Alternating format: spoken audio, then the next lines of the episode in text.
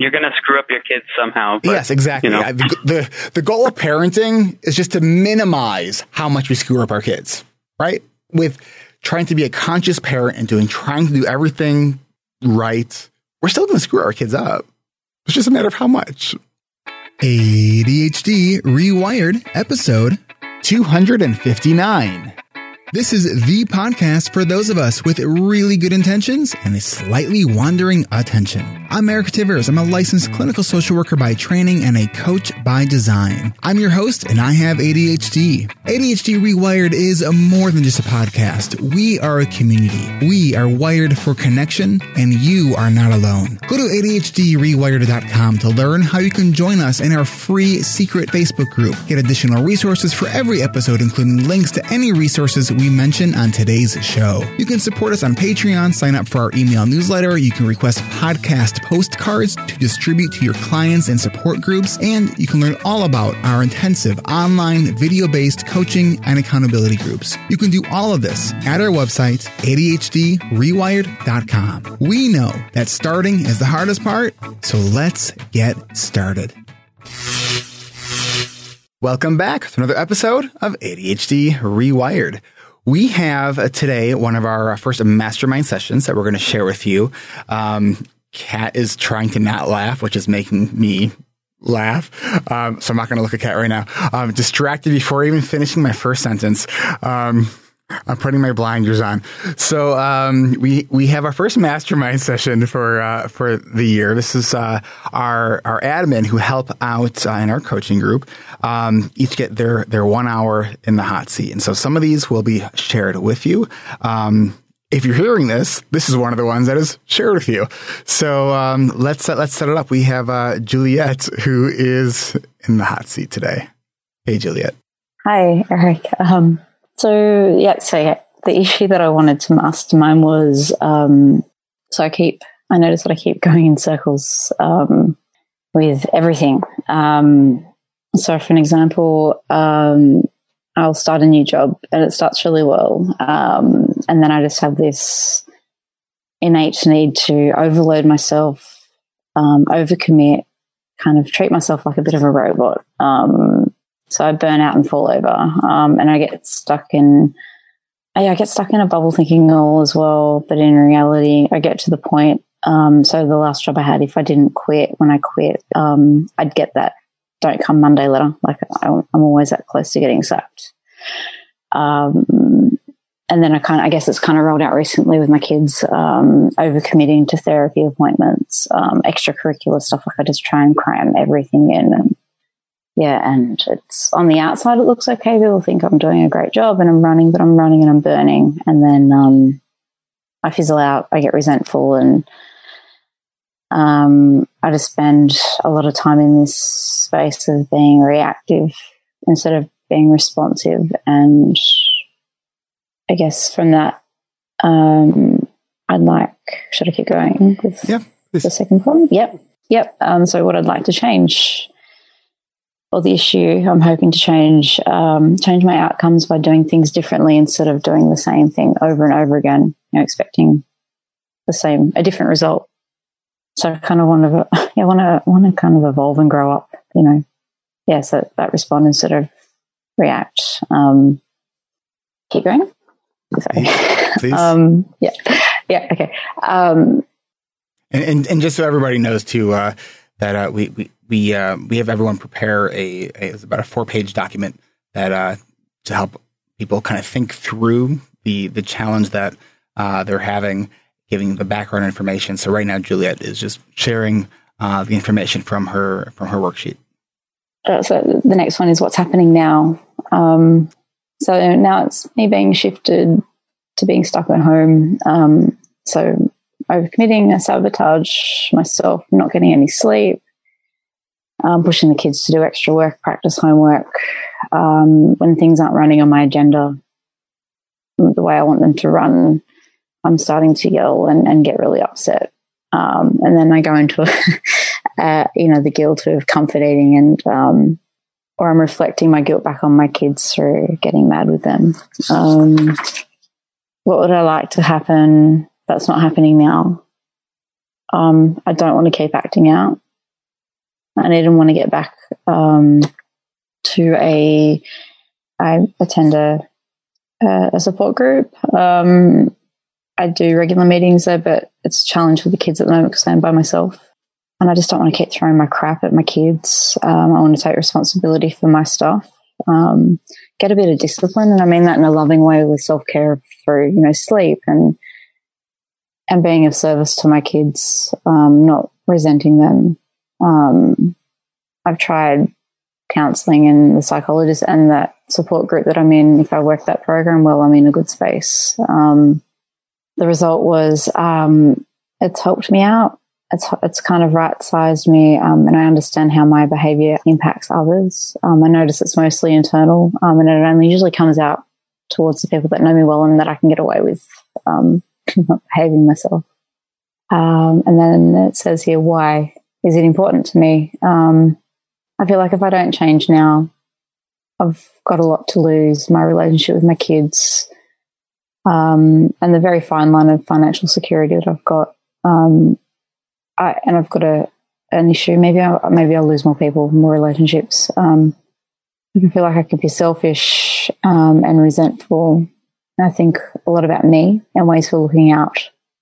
And when I'm doing things, it's some, when I'm in this space, it's very much about self-serving and what's in it for me versus um, seeing how others go I hope this makes sense. Seeing others coming straight from a place of service and, and just doing the next right thing and, and being available for people um, without an agenda.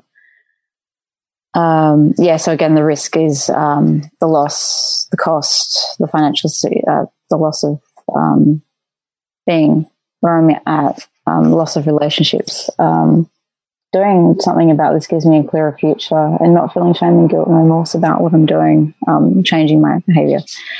I'm willing to try suggestions and be accountable um, and not sit in a space of I know everything like I can. There was a part on your worksheet I think I, I read um, about like not being sure how others see you. Is that? I uh, yeah, um, I so I did that um, perception. I think I put here. Um, I think I can be an extreme on both ends. Um, I either think people don't take me seriously and might think I'm a bit silly or stupid or an idiot or it's a bit hard. Um, or I kind of get stuck in a greater than headspace sometimes and think that I can be better than others. Um, that's why I said, I guess when I'm doing the right next, the next right thing, or I'm doing what I need to do for myself, um, I kind of feel right sized and a part of, and I can just accept what's going on around me and, and just join into whatever's going on. So, if what I'm hearing, I think, and, and please uh, uh, tell me if what if there's more to it. I'm hearing three themes: um, self care, one; relationship management, two; and self awareness, three. Am I missing? Did, did any of you else pick up on something else that that seems to be relevant? Kat, you did? No. Okay. Mine, mine were the same themes that that you mentioned. Dave, what about you? It kind of sounds like the self care aspect of it is associated. Like, are you feeling guilty? Is is it like a self care separate? You know, going to bed or whatever. But then self care in relation to other people. Um, I think those might are those two separate issues. I think they're separate and kind of joined um, at the same time. Because if I'm if I'm really tired and it's due to me not looking after myself, like staying up and watching something until three a.m., um, then I'm more susceptible to lose my shit with my kids, and then I walk away feeling guilty. But then my ego's so big that I don't want to apologize because then I fear if I apologize, then I'm going to be like, then they're going to think they can get away with anything they want. So fronting up and owning my behavior is hard sometimes. Okay. And I feel guilty, so then it just spirals. Yeah. On the apologizing for to your kids when you when you screw up, that is modeling healthy behavior. Mm. Okay. It is something that yeah. um like I'm not a yeller. I think that I've maybe yelled at my son three or four times in my entire life, and I always apologize. Right? Like I said, because I didn't like the way I, I reacted. It didn't excuse the behavior. So there is one piece though, Julia, that I that I think is important um, to add some context to, and that's the um, how neurodivergent your family is. Would you ta- would you mind talking a little bit about you and your and your kids because I think that that piece really matters. Okay. Um, so my eldest has, I'm going to say Asperger's because that's just easier. Sure. Um, my daughter has ASD as well. Um, I have Asperger's and ADHD, and my, my oldest also has ADHD. And I think watching my daughter, maybe. Um, and my mum just got diagnosed with Asperger's the other day, and she's 67. Um, and we've even done some genetic counseling um, with my daughter and my mum. There's the same gene deletion between the four of us and my brother as well. So it's it's it's definitely um, definitely a family theme. Let me ask you this: What is your self concept as uh, as a person and a mom on the spectrum? I think um, if you'd asked me that six months ago, I would have said I had the sense of being a very horrible person. Um, that I owed the world a lot, and I was a taker and very selfish. Um, I think I've done a bit of work already trying to see the good, well, the good that the the things that I do because I just need to do them. Um, no front up. Um, I spend as much time with them as I can. I've made sacrifices for them because I wanted to be there with them. Um, so I kind of shift him in and out of that. I can go either way, and it's I'm, I've always been a person of extremes. So finding that center of being okay about you know, not feeling the shame of making a mistake and then running away from it because I can't deal with it to sitting with stuff and being able to, like you said, when I'm in a good space, I can apologize and know my behavior and, you know, model that conversation and that thinking with my son going, you know, I've made this mistake and this is what I've done and I'm really sorry about that. And that's not okay that I spoke to you that way. Um, and now he's kind of able to do that sometimes. But when I'm in this shitty space of having no sleep and kind of gone back to it kind of feels like primitive thinking it's kind of like i don't know if that's correct but like that front being in my frontal lobe so it's very reactive it's very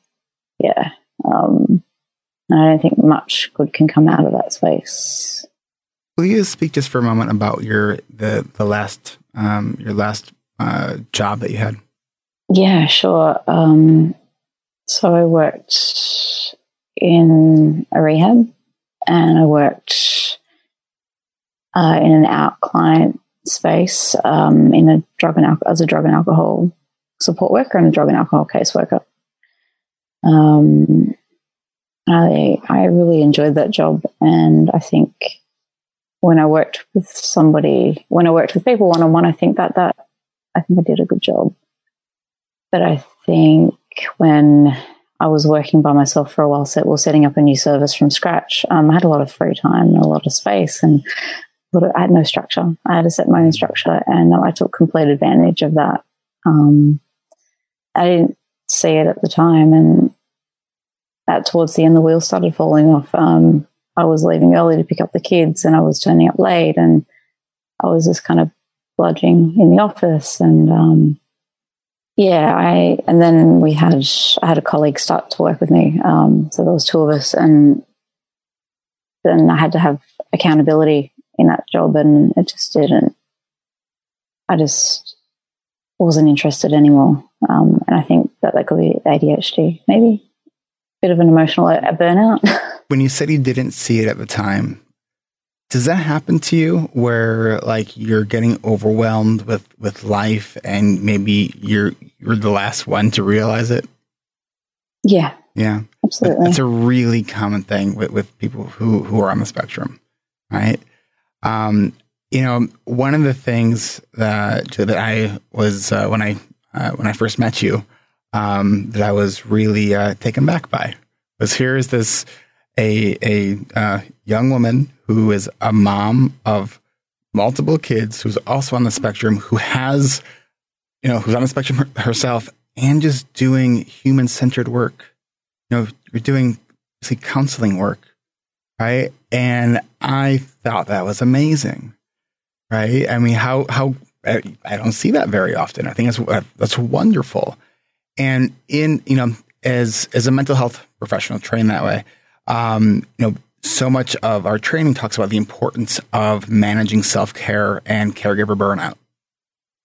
And um, and if you are enjoying what you're doing, doesn't mean that it's not also taxing you, right?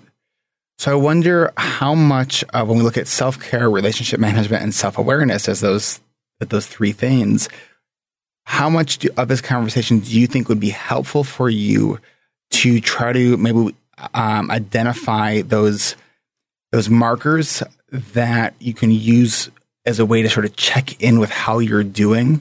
Um, because I think your your your body probably isn't telling you that until you're just kind of complete overwhelmed that you're like, I'm out of here, I'm done. Right. Uh, and so maybe even coming up with a more proactive self care plan, like engaging in self care even when your body doesn't feel like you need it, which is what we all need to be doing, really. Um, Kat, go ahead. Just because you said the self care piece there, and something I've heard you, uh, a word I've heard you use a couple of times was selfish. Um, and I'm just wondering how you see when you talked about being selfish, how do you see those two things as being different? Okay, um, so selfish and self care. Sorry. Care. So I see self care as me politely taking myself out of the space that I'm in and I go do something good for myself, be it go to the gym, go for a swim, go to bed early, ask for help.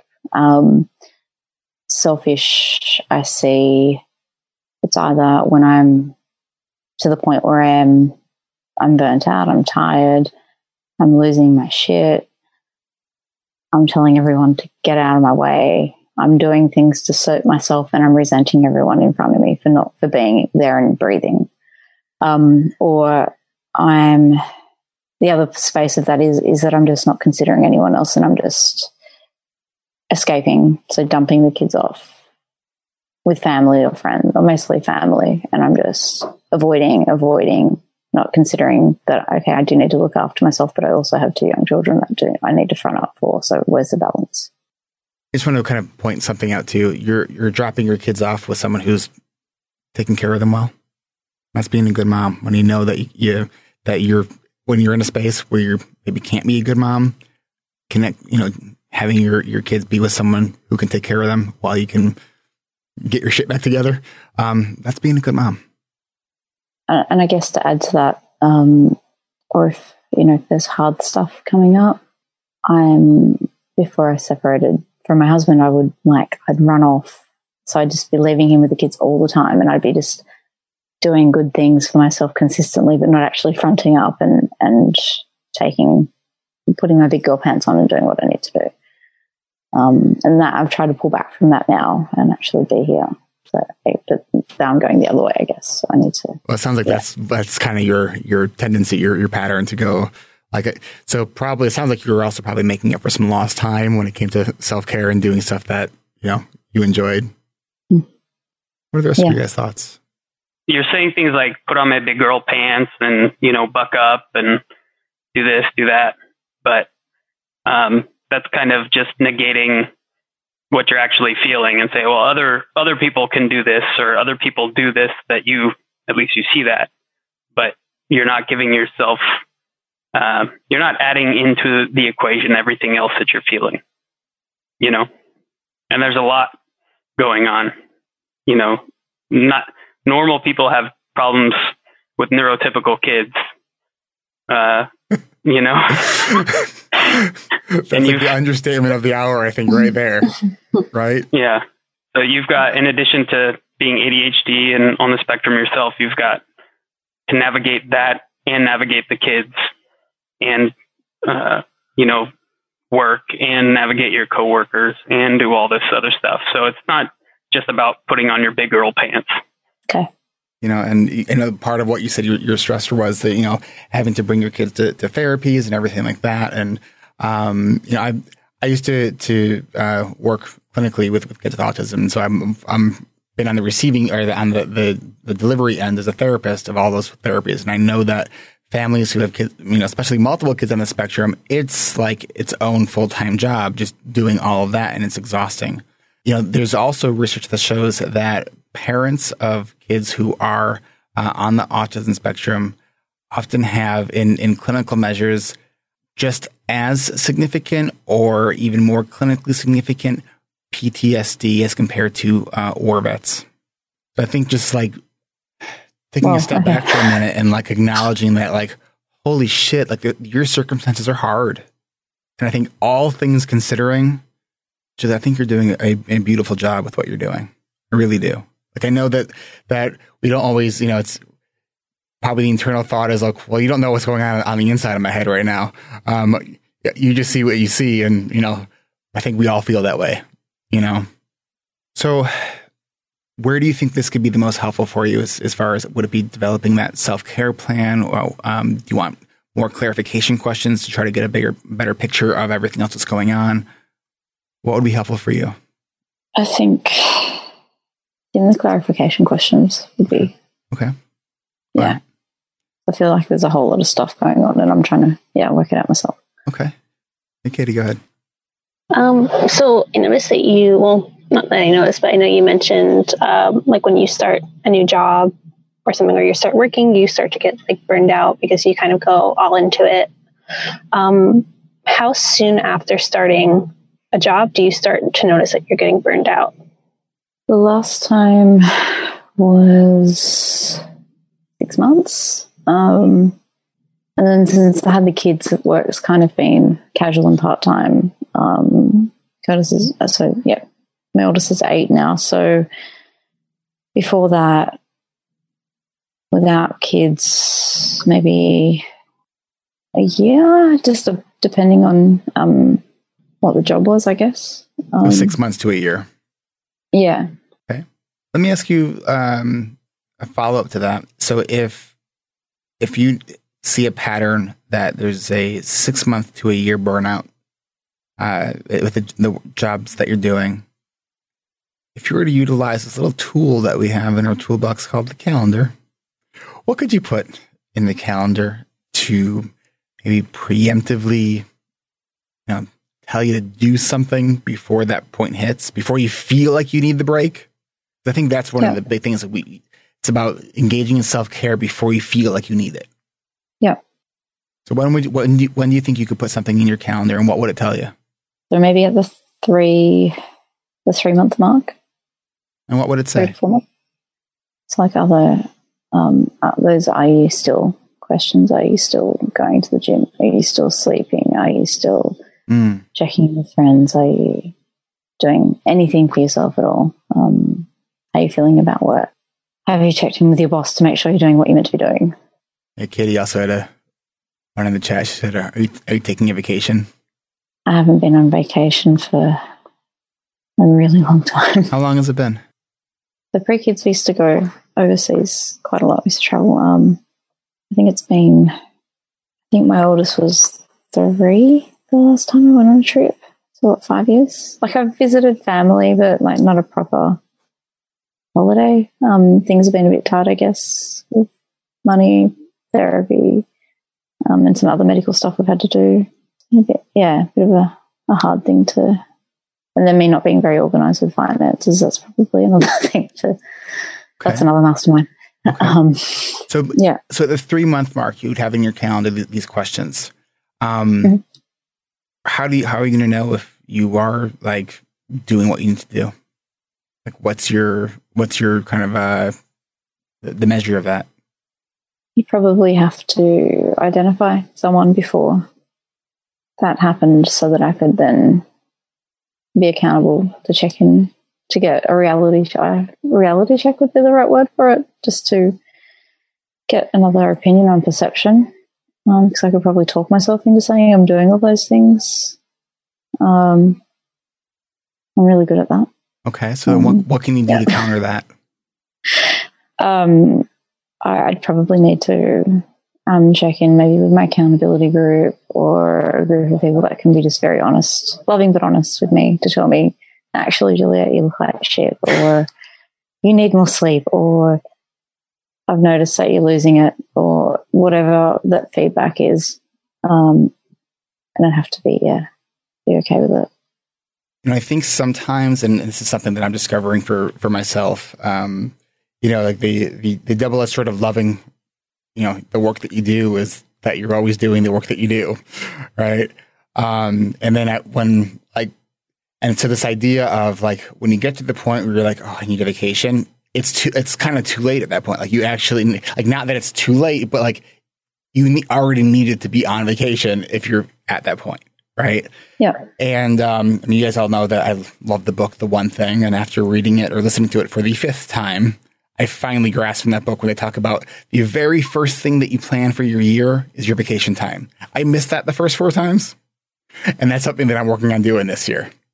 So, and not waiting because I keep doing that, I keep waiting. And I'm like, oh, I need a vacation or I'll take it soon. And then I get busy with something else. And then it's like, oh, this, this, this not working for me because I'm waiting for stress to be the cue. Right. Yeah. The other side I thought about work was that am I barking up the wrong tree? Should I be? And I think I spoke about this. I think I spoke to you about this before. Like, should I be looking at doing something for myself versus working for somebody else? Um, but to I, you know, I ended up I ended up going into a job, and like I said, I, I kind of com- overcommit and putting in work hours that um, you know, all emotional over you know, overly emotionally invest in that job. And I'm like, I would put that effort into something for myself. What would that look like? Um, I'm gonna have my whole family self-employed, um, and I think similar reason they just make really shitty employees. That's why I'm self-employed. yeah, because I, I, I, I, can't keep my mouth shut. You know, I have opinions. Yeah. Um, I see something that's wrong with a, with a system. Like I, I bark up the wrong tree too fast, too soon, and then I find myself the front door. Um, yeah.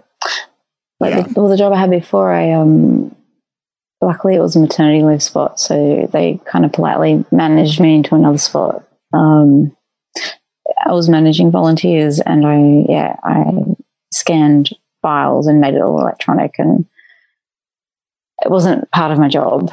Did um, you like doing that? I didn't like the scanning part, so I had volunteers doing that, but I liked um, managing that, like setting up, so arranging our volunteer IT guy to set up another hard, like an external hard drive, so we had everything scanned and accessible. And um, I'd started a program um, to help people access employment assistance. Um, I had corporate volunteers that would come in and do that as well, and it wasn't part of my agenda, and it kind of took me away from managing and helping get in individual volunteers to help run the centre that I was working in so again, great, great intentions, but not what I was hired to do. Katie? I was just going to say uh, before, just um, I guess about how important I think it is to take vacations and breaks. And even if you can't go on an actual vacation, like I call it like a staycation, where you just take maybe a super long weekend or something like that, but just time to kind of get out of the office or get, you know, away from work and where you're not having to like think about things that like you know aren't a part of your not everyday day to day life, but just you know just not in the workplace environment. It's very different, and I think it is easy to get burned out like that.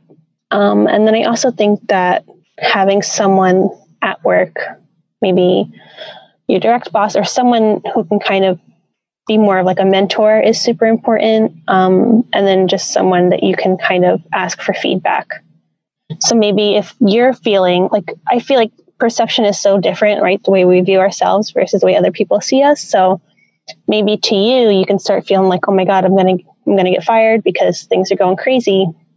But in reality, your, your job's not really going to fire you. You know what I mean? Like, so I think someone you can kind of approach and get honest feedback from and say, you know, like, here's what I'm working on. Here's where I want to grow.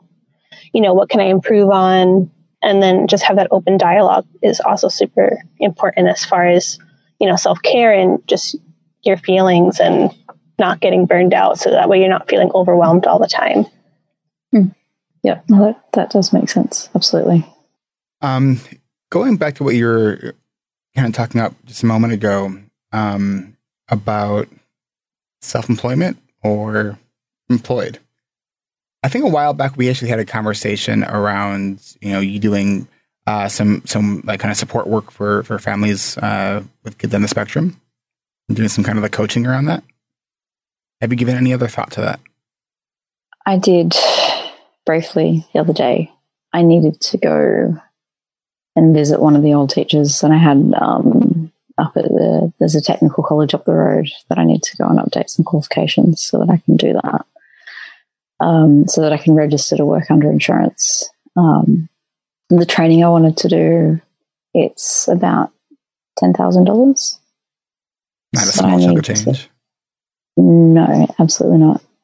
But I, I do this um, particular, I guess you can call it therapy, very loosely with my kids, and I can just see how much they've grown, how much they've, um, and I hate to use the word deficits, but I think that um, that slowing down and that thinking around the things that they struggle with on the spectrum, you know, um, where they start and finish something, um, their thought patterns and processes, what building up that stuff, so they don't think things just kind of pop up out of nowhere. Um, the spontaneous glance, the the eye contact because they want to make eye contact, um, the facial referencing, all that stuff. Um, that stuff makes me feel great, and. So when I see that, I know that I've done some good stuff with them. Um, and I love seeing people's faces go, "How do they do that?" And I'm like, "Well, they're not, you know, they're not um, circus clowns. They're not. They're not. It's not a magic trick. It's a lot of work and um, and intention. So I think I'd like to kind of share that and do that. So I want to uh, give you some feedback of what I just saw when you were talking about that. You were lighting up, like truly, like this this joy was coming out of you, Julia. To me, that's the kind of work you got to be doing, right?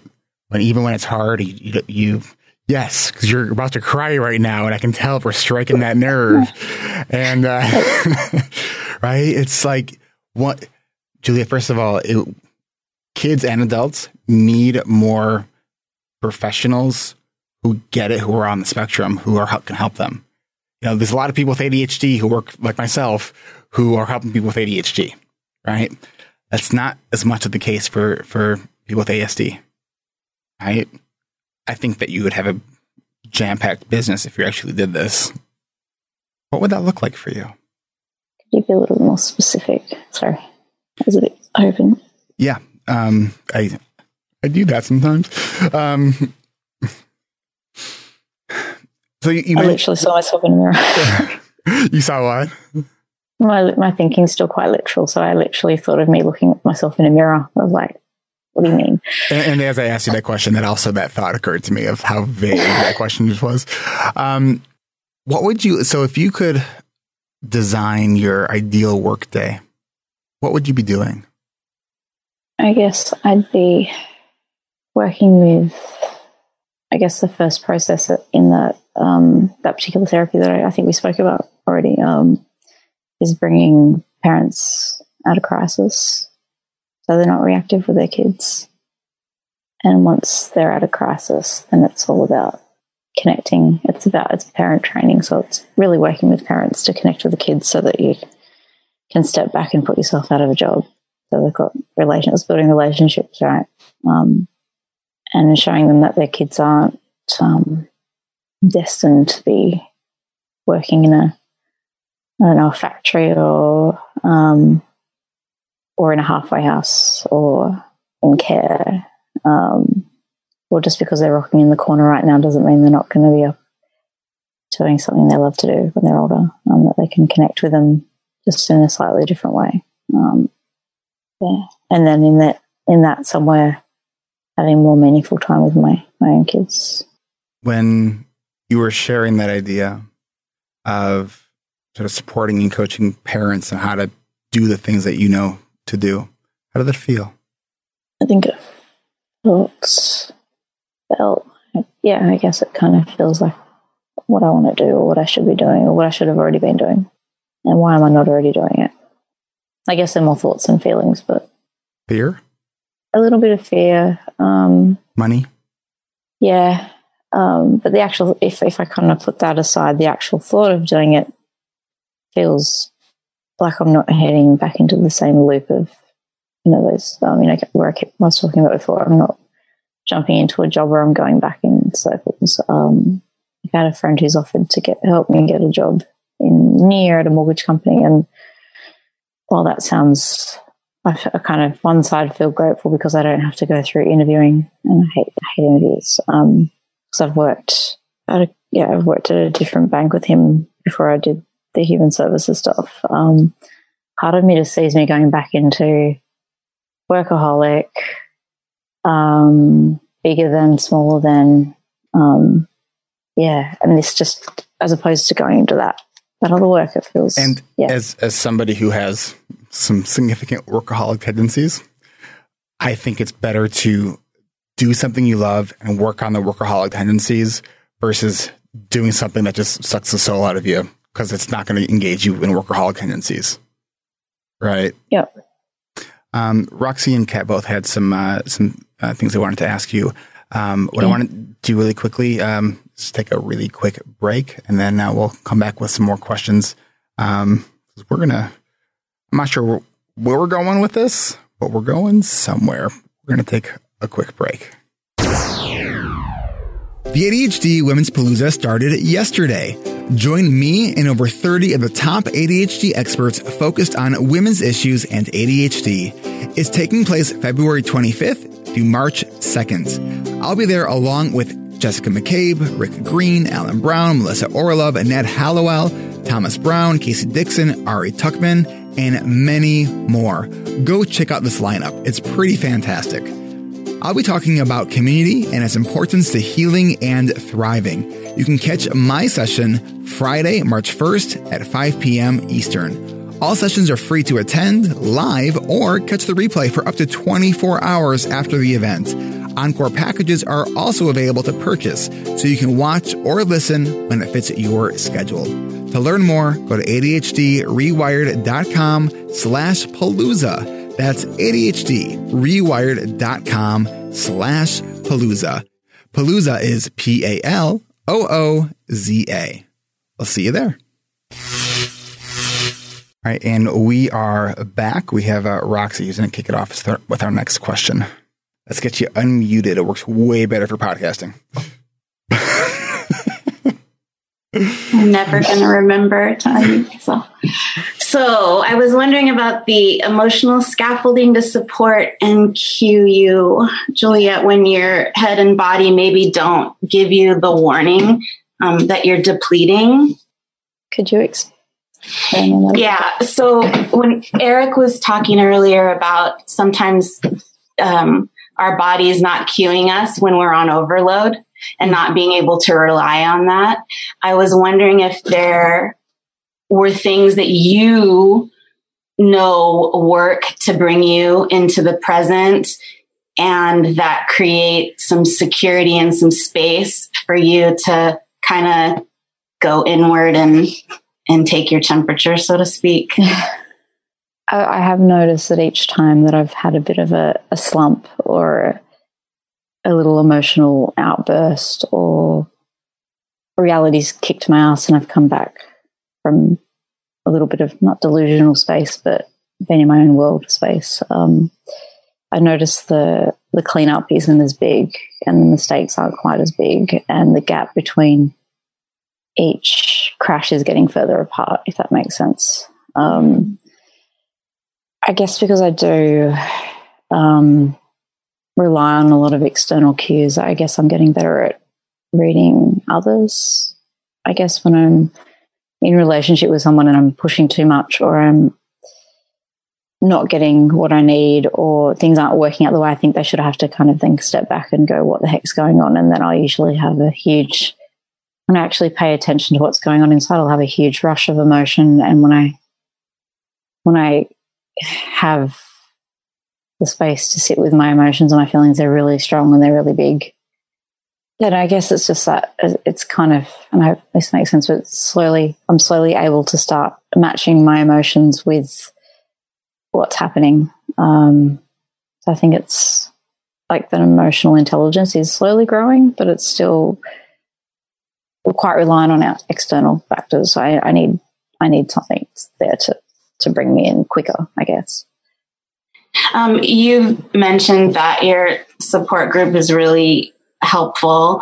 Um, are there other things like that um, that you want to do on a regular basis to to regroup? Um, I've found I started going to the gym and swimming, and the first month was pretty solid, and I was getting some regular time in. Um, and then some of the care arrangements I had with my kids midweek have changed, and then I've the last couple of weeks I've just been stuck in a bit of a rut of being at home or just being over focused on them. Um, so I've kind of then gone to, so I take them for a swim and then I'll go for a swim with them, but it's not the same as being by myself, or I'm just getting to the gym once a week and it's great when I'm there. Um, or I go to physio, or I do a bit of speech therapy because I, um, a bit of auditory processing stuff I'm working on. Um, but that's all when they're with their dad. Um, and that happens on the weekend. So it's kind of like I do a heap of self care stuff on the weekend, but then it's the week that's missing.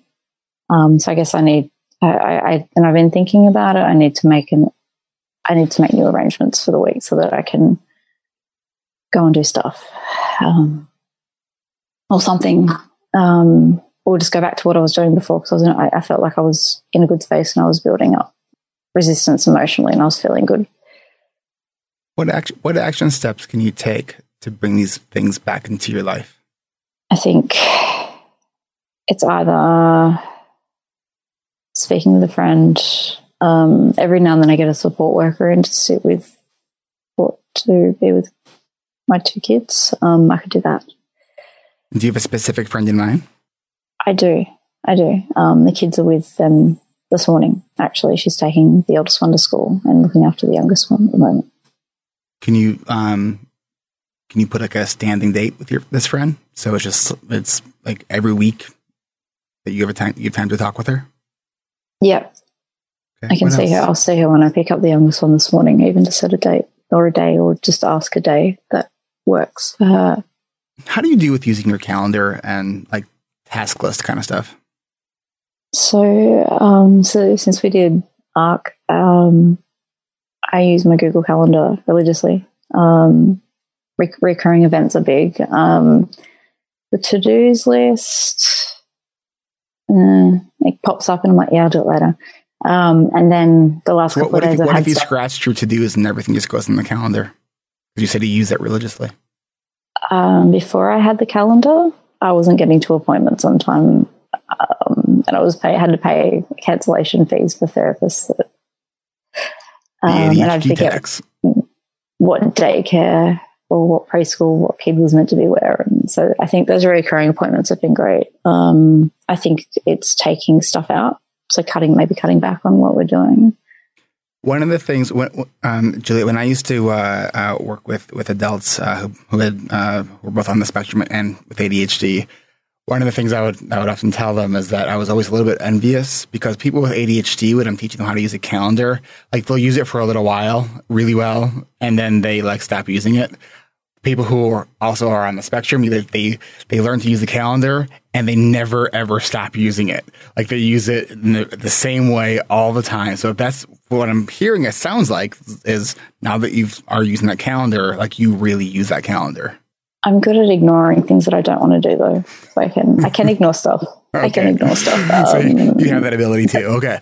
Um, yeah. So the to do list side, like things have to get. I noticed lately things have to get really urgent again. Like I'm not planning as much as I was, and I'm missing dates to fill out forms. So I've had to like mark um, urgent to do list, and then in the notes on the Google Calendar, I've had to like list it and put the date that they that they're overdue by, and I've you know I've done those things the last two days Okay. um, for urgent catch up that is rushed.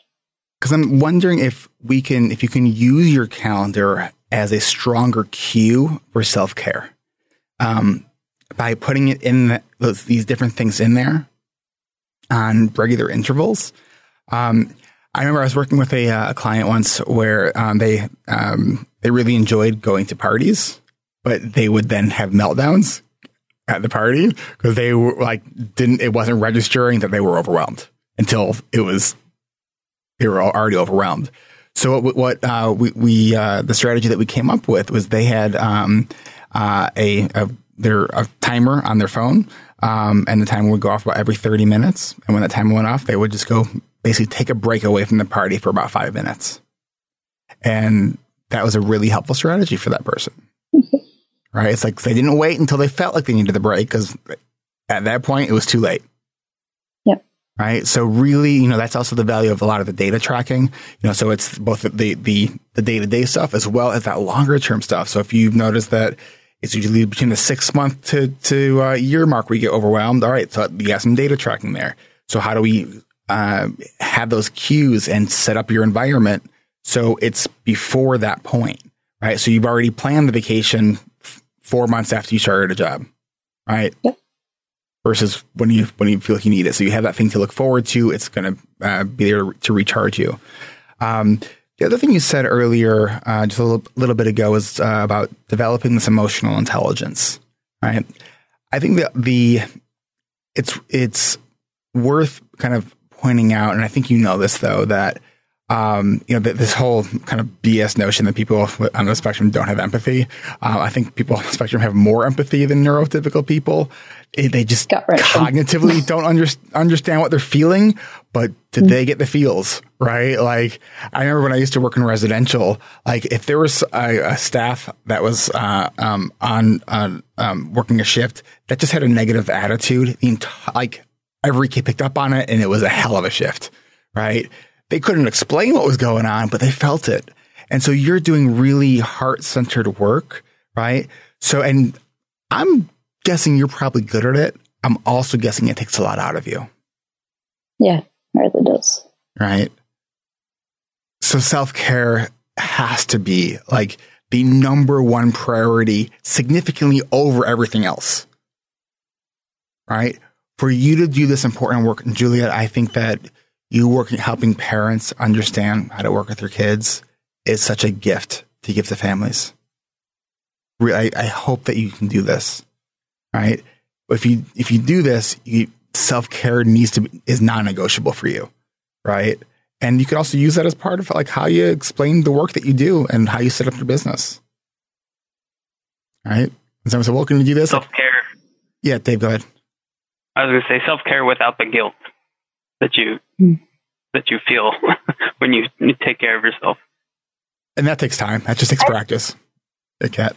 It does. And one of the things, because um, I had a client that was working through the self care guilt, and um, I think I shared it this year in in group. Um, we created permission slips around it, just to say, you know, but it, we called it intentional resting. And I know for me, I used to have a lot of those issues of, of guilt. I don't, the self care thing, I'm the self care piece I'm really, really good at. And it's because I've gotten very intentional with it. Um, where if I am, you mentioned like staying up until three o'clock in the morning watching something. I'm not saying I don't ever do that, but when I do it, I ask myself, do I want to be staying up until 3 a.m. watching this? I'm like, yeah, actually I do right now. And then if I, you know, so it's a, it's, it's all about the intention behind it for me. Um, and I think it's also important when you mentioned, or when, when Eric was talking about the work that you do, the heart center work that you that you do that you've done outside the home, you're doing that in your home too.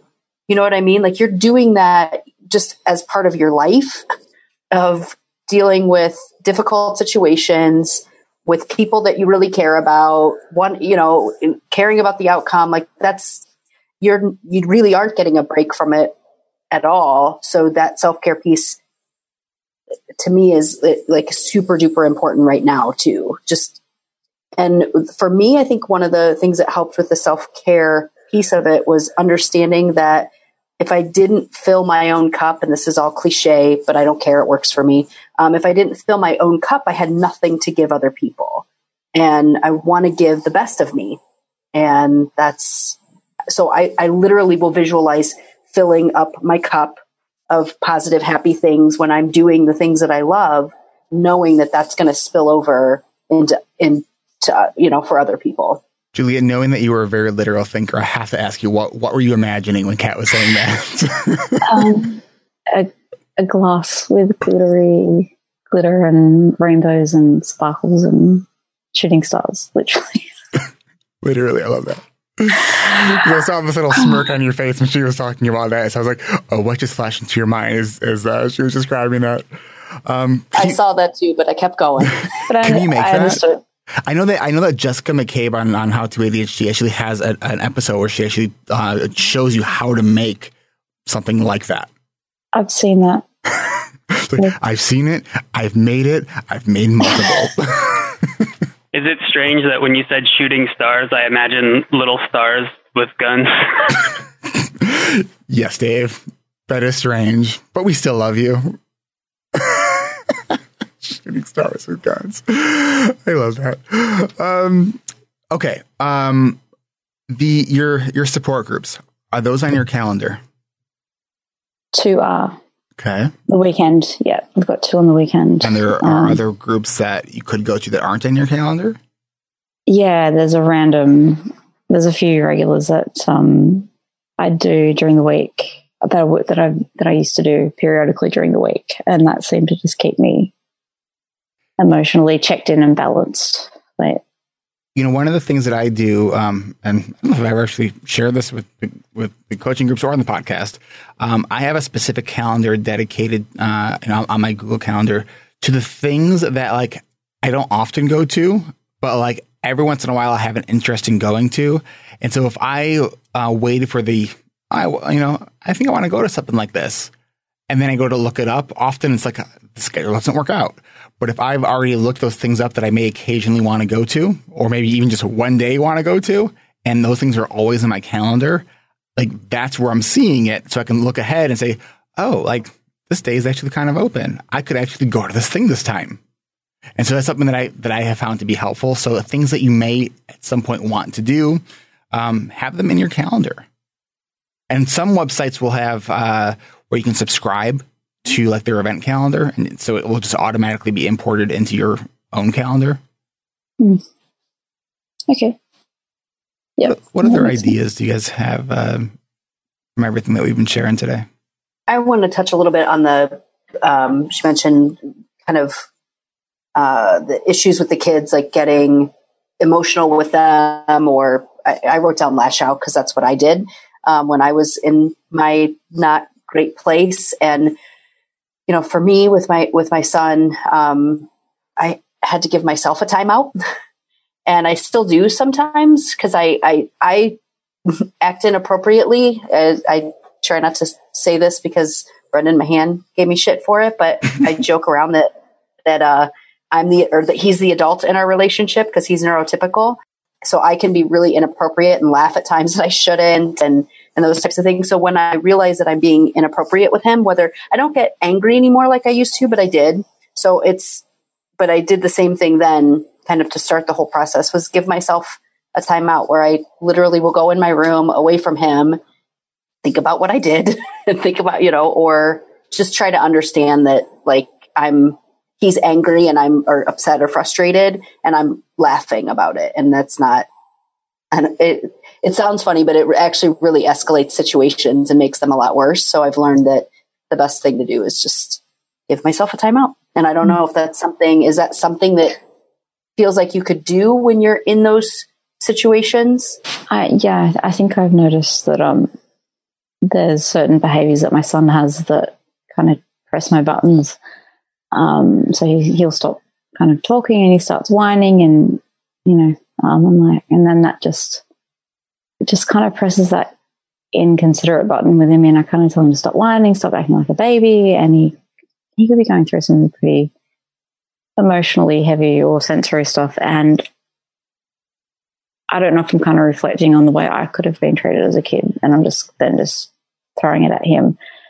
Um, like I can, I'm starting to go like I'll have a thought like this this behavior or this outcome isn't going to work. It's, it hasn't been working, so why are you doing it?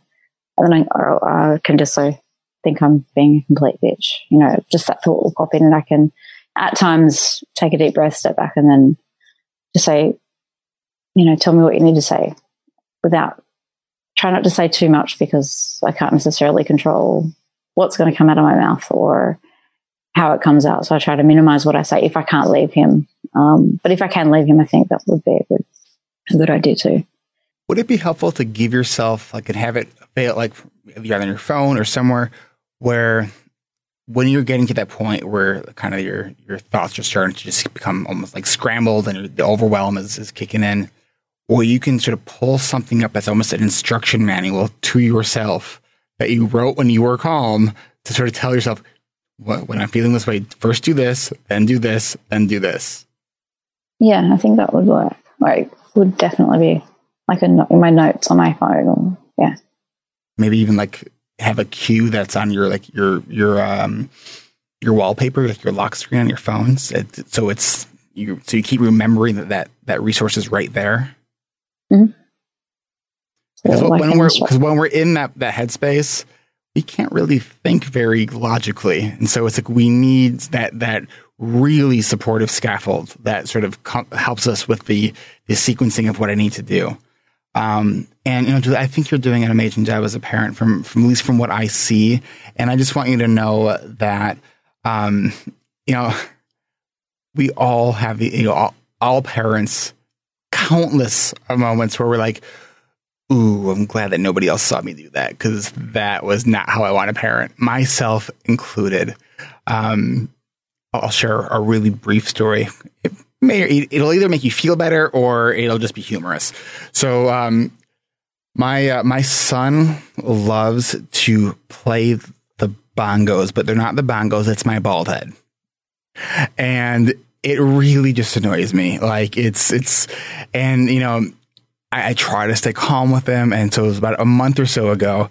Uh, we we had just like two hours ago had just a pretty nice conversation about like I understand that you like how this feels, but uh, but explaining to him how it makes me feel.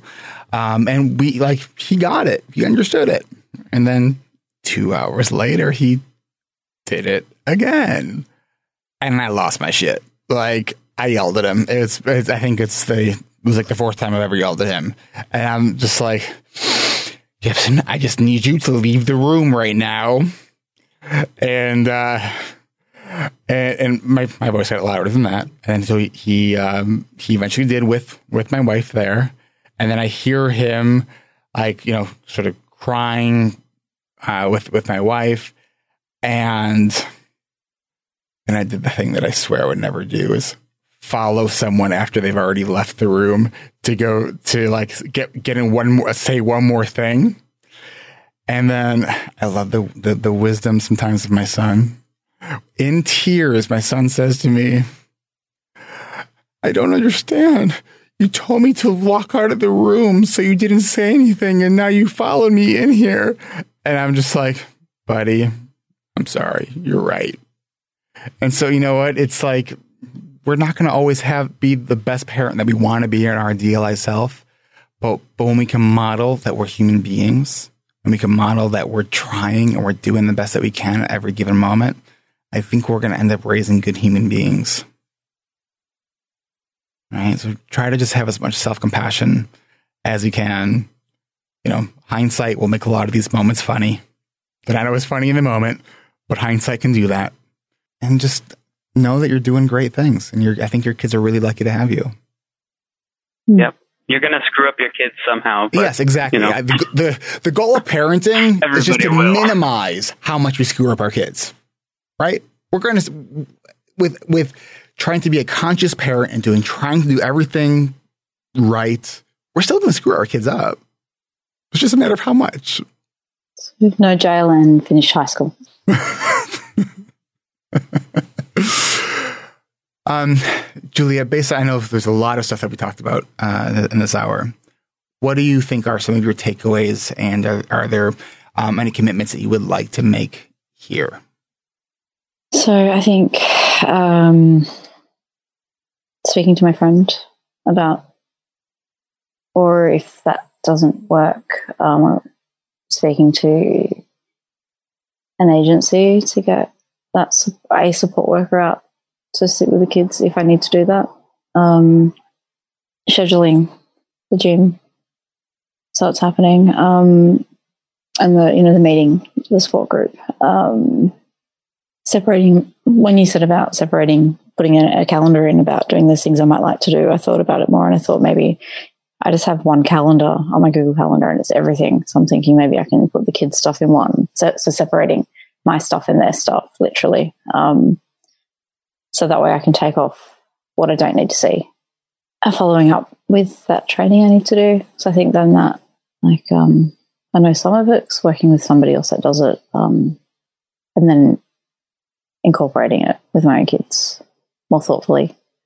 I'm wondering if you could also f- try to see if, there, if there's any scholarship funds available for that training. I think um, that you are a person who has Asperger's who is, wants to help people with Asperger's. I think that is a very special and unique thing, and I I have to imagine. I mean, the idea of searching for a scholarship sounds daunting to me. However,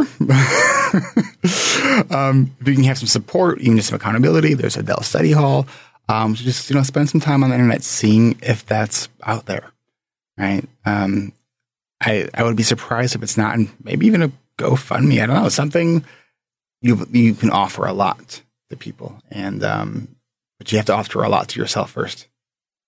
Thank you so much. We'll uh, we'll we'll look forward to, to seeing how you're doing with things. We'll be checking in with you.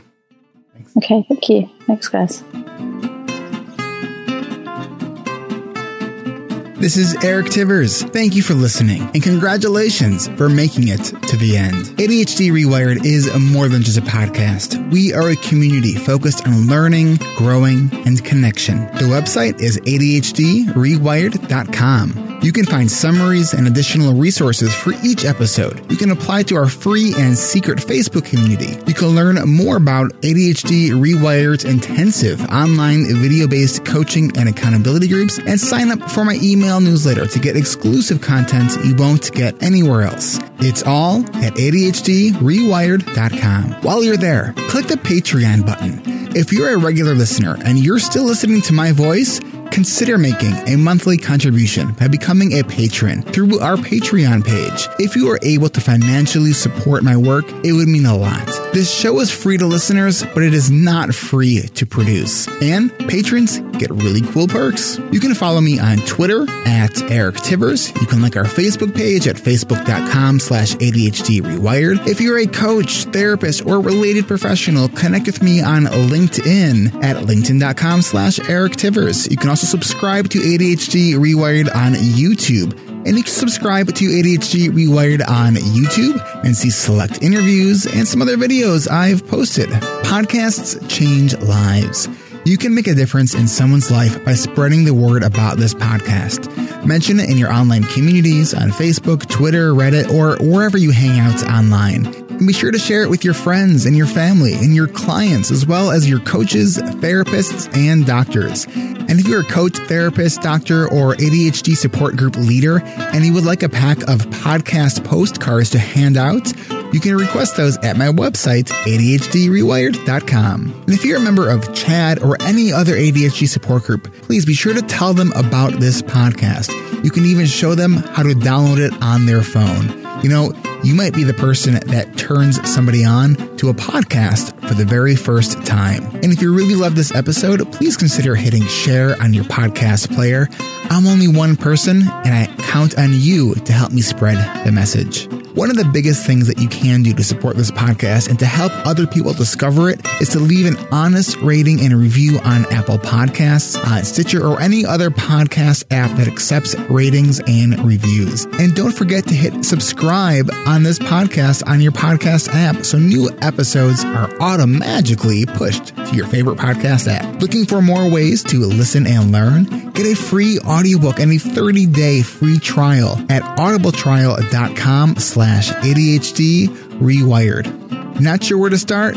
In no particular order. Check out Atomic Habits by James Clear, The Body Keeps Score by Bessel van der Kolk, 10% Happier, and Meditation for Fidgety Skeptics. These are both by Dan Harris. Change Your Questions and Change Your Life by Marilee G. Adams. The One Thing by Gary Keller and Jay Papasan. Procrastinate on Purpose by Rory Vaden. The Four Tendencies by Gretchen Rubin. Do you have trouble asking for help?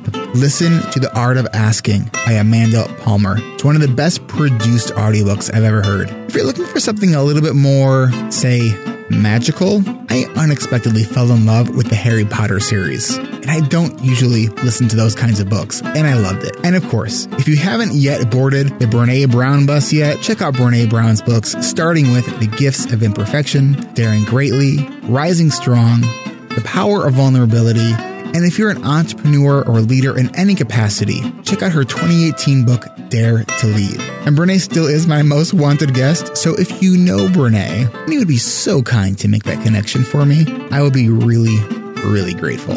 You know who else I would like to have on the show? You. Click the podcast tab at ADHDrewired.com and then click the Be a Guest button at the top of that page and schedule a 15 minute pre interview. This is Eric Tivers, reminding you to keep learning, keep growing, and keep connecting. Self care is not selfish, and no matter what gets done or doesn't get done, at the end of the day, you are still enough. And no matter how hard it feels, we can do hard things. Thanks for listening. I'll catch you next week.